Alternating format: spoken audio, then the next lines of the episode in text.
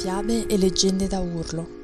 In questo podcast leggerò delle fiabe che mettono in luce le parti più nascoste e più segrete, a volte scomode, della nostra personalità, oppure parlano di fantasmi che ritornano.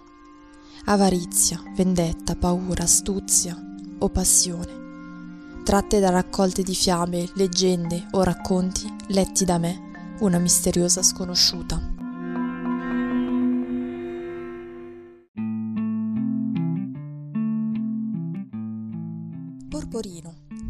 Popolare irlandese. C'era una volta un pover'uomo che viveva sulle spaventose sponde di Akerlow, un torrente che scorreva ai piedi di Galti, una montagna dall'aspetto minaccioso. Aveva una gobba così grossa che sembrava che il tronco del suo corpo fosse stato spinto in alto e sistemato sulle sue spalle. Tutto quel peso gli aveva schiacciato la testa, al punto che quando stava seduto, il mento gli toccava le ginocchia. Gli abitanti della zona avevano paura di incontrarlo in un luogo solitario, eppure il poveretto era assolutamente inoffensivo e pacifico come un neonato. La sua deformità però era talmente evidente che era difficile vedere in lui una creatura umana e la gente maligna aveva diffuso strane storie. Si raccontava che fosse un grande esperto di erbe e filtri magici, ma l'unica cosa certa è che aveva mani abilissime a intrecciare capelli e cesti di paglia e giunco. In quel modo si guadagnava da vivere. Porporino era il nomignolo che gli avevano dato, perché sul suo cappellino portava un ramoscello di porporina o di aquilegia. Con il suo lavoro di intreccio guadagnava qualche soldo in più di altri, che, invidiosi, si divertivano a mettere in giro strane voci su di lui. Accade che una sera Porporino lasciò la città di Cair per andare a Capac. Per via di quella gobba pesante sulla schiena, procedeva molto lentamente e quando arrivò all'antica tomba megalitica Nografton si era già fatto buio.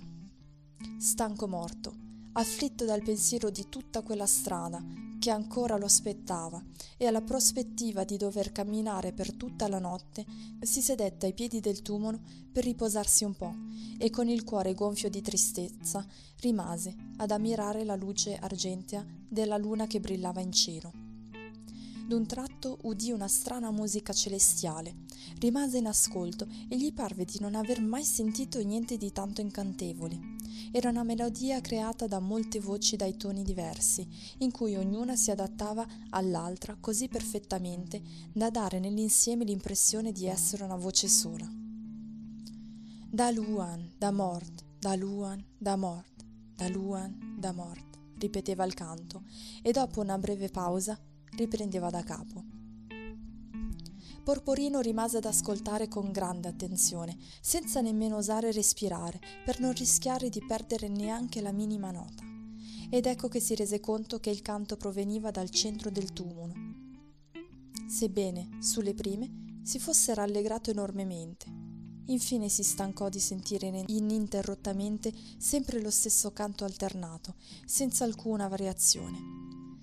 Quando udì di nuovo da Luan, da Mort, per tre volte, approfittò di quella piccola pausa e, seguendo la stessa melodia, lo continuò con le parole Augusta Cadine.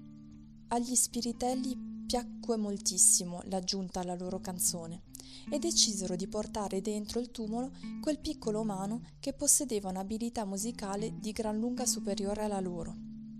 Così Porporino venne trascinato giù con la velocità roteante di un vortice.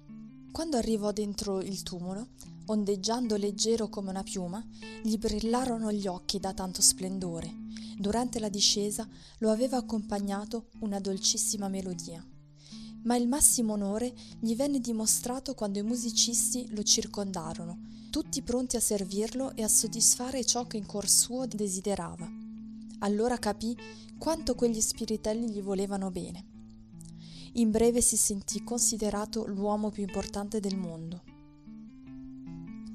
D'un tratto Porporino notò che gli spiritelli avevano unito le loro testoline per tenere consiglio. La loro gentilezza lo colpiva, a tal punto che cominciò perfino ad averne paura. Ed ecco che uno degli spiritelli gli si pose davanti dicendo Porporino, Porporino, il coraggio ti sta vicino. Felice beata, a terra la gobba è rotolata. Ora hai un bel figurino, Porporino, Porporino. Non appena quelle parole terminarono, Porporino si sentì così leggero, così beato, che avrebbe potuto arrivare sulla luna con un balzo solo. Con immensa gioia vide la gobba cadergli dalle spalle e rotolare per terra. Provò a sollevare in alto la testa, con massima cautela, temendo di andare a sbattere contro il soffitto della grande sala. Poi si guardò attorno, esterefatto, e si deliziò guardando tutto quello che lo circondava e che ora gli appariva ancor più bello di prima. Infine, sopraffatto dall'emozione alla vista di tanto splendore, si sentì girar la testa e gli si appannò la vista e cadde in un sonno profondo. Si risvegliò che era giorno, il sole splendeva, gli uccelli cinguettavano e Porporino si ritrovò disteso ai piedi del gigantesco tumulo, circondato da pecore e mucche al pascolo. Dopo aver detto le preghiere, il suo primo gesto fu quello di cercare con la mano la gobba, ma non ne trovò traccia alcuna e prese a rimirarsi orgoglioso, poiché era diventato un giovanotto agile e ben fatto. Inoltre, cosa da non poco, si ritrovò vestito da capo a piedi con abiti nuovi e capì che gliele avevano procurato gli spiritelli si rimise in cammino verso Capagne, con fare baldalzoso, saltellando ad ogni passo, come se non avesse fatto altro per tutta la vita. Nessuno di coloro che lo incontrava riconosceva Porporino senza la gobba, e lui si dava un gran da fare a convincere la gente che era davvero lui. Comunque sia andata, la storia della gobba di Porporino si diffuse ovunque e fece molto chiasso. Per miglia e miglia tutti, ricchi e poveri, non parlavano d'altro che di quell'evento. Una mattina Porporino se ne stava seduto davanti a casa sua ed era di buon umore. Indicami la strada per Capag, gli chiese una vecchia avvicinandosi. Non ce n'è bisogno, cara signora, rispose lui. Qui siamo a Capag, ma voi da dove venite?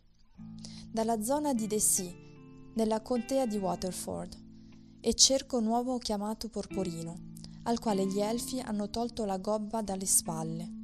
Il figlio della mia vicina ha una gobba che lo opprime mortalmente. Forse potrebbe liberarsene anche lui, se solo sapesse come. Dunque è facile immaginare perché sono venuta da così lontano. Vorrei tanto scoprire quali sono le parole magiche. Porporino che era sempre stato di buon umore, raccontò alla vecchia in modo molto dettagliato tutto quello che gli era successo, come il canto degli elfi lo aveva trasportato nel tumulo, come gli avevano portato via la gobba dalle spalle e come per giunta lo avevano vestito a nuovo da capo a piedi. La vecchia lo ringraziò mille volte e riprese il cammino felice e contenta. Quando giunse dalla sua vicina, nella contea di Waterford, le raccontò in ogni particolare quello che era venuto a sapere da Porporino. Poi sistemò su una carretta il ragazzo con la gobba, che per tutta la vita era sempre stato malizioso e cattivo, e partì. Doveva affrontare un lungo viaggio. Ma cosa importa se finalmente riuscirà a liberarsi dalla gobba? pensava. Quando si fece notte, si distese accanto al grande tumulo e sistemò il ragazzino accanto a sé. John Madden, così si chiamava il ragazzo, poco dopo incominciò a sentire una musica ancor più gradevole di quella che aveva udito Porporino, poiché ora gli elfi la cantavano con l'aggiunta che avevano imparato da lui. Da Luan da Mort, da Luan da Mort, da Luan da Mort, Augusta Cadine, senza pause. John, che aveva fretta di liberarsi dalla gobba, non aspettò che gli elfi terminassero il loro canto e neppure badò al mom- momento opportuno per continuare la melodia, come aveva fatto Porporino. Non appena gli elfi ebbero cantato ininterrottamente la loro canzone per più di sette volte, senza tener conto del tempo, del tono della melodia e senza pensare se le sue parole potevano essere adatte, si mise a gridare con tutto il fiato August da Tardine, August da Bena. Convinto che, se una giunta andava bene, due sarebbero andate ancora meglio, e che se Porporino aveva avuto un vestito nuovo, sicuramente lui ne avrebbe ricevuti due. Aveva appena pronunciato quelle parole, quando una forza violenta lo sollevò e lo trasportò dentro il tumulo. Poi gli elfi lo circondarono rabbiosi. Chi ha rovinato la nostra melodia? Chi ha oltraggiato il nostro canto? esclamarono in coro urlando e strillando. Uno di loro si fece avanti e gli disse John Madden, poveretto, sia il tuo canto maledetto, la nostra melodia hai rovinato e noi ti abbiamo catturato. Qualunque cosa ci chiederai, con due gobbe te ne andrai. E venti elfi, tra quelli più forti, sollevarono la gobba di Porporino e la sistemarono sulle spalle dell'infelice John Madden dove rimase talmente salda che sembrava fosse stata fissata con i migliori chiodi del più abile dei falegnami. Poi lo buttarono fuori a calci dalla loro casa e il mattino, quando la madre di John Madden, che era accorsa fin lì, e la sua vicina arrivarono a prendere il ragazzino, lo trovarono ai piedi del tumulo, mezzo morto, con due gobbe sulla schiena. Una dopo l'altra lo guardarono incredule, ma le gobbe continuavano a restare. Infine, temendo che anche a loro potesse spuntare una gobba sulla schiena, si affrettarono a riportare a casa il povero John ed erano così tristi e sconsolate che avevano l'aria di due vecchie megere. John, stremato dal peso delle due gobbe e dal lungo viaggio, poco tempo dopo morì, lanciando una maledizione a chiunque avesse ascoltato il canto degli elfi.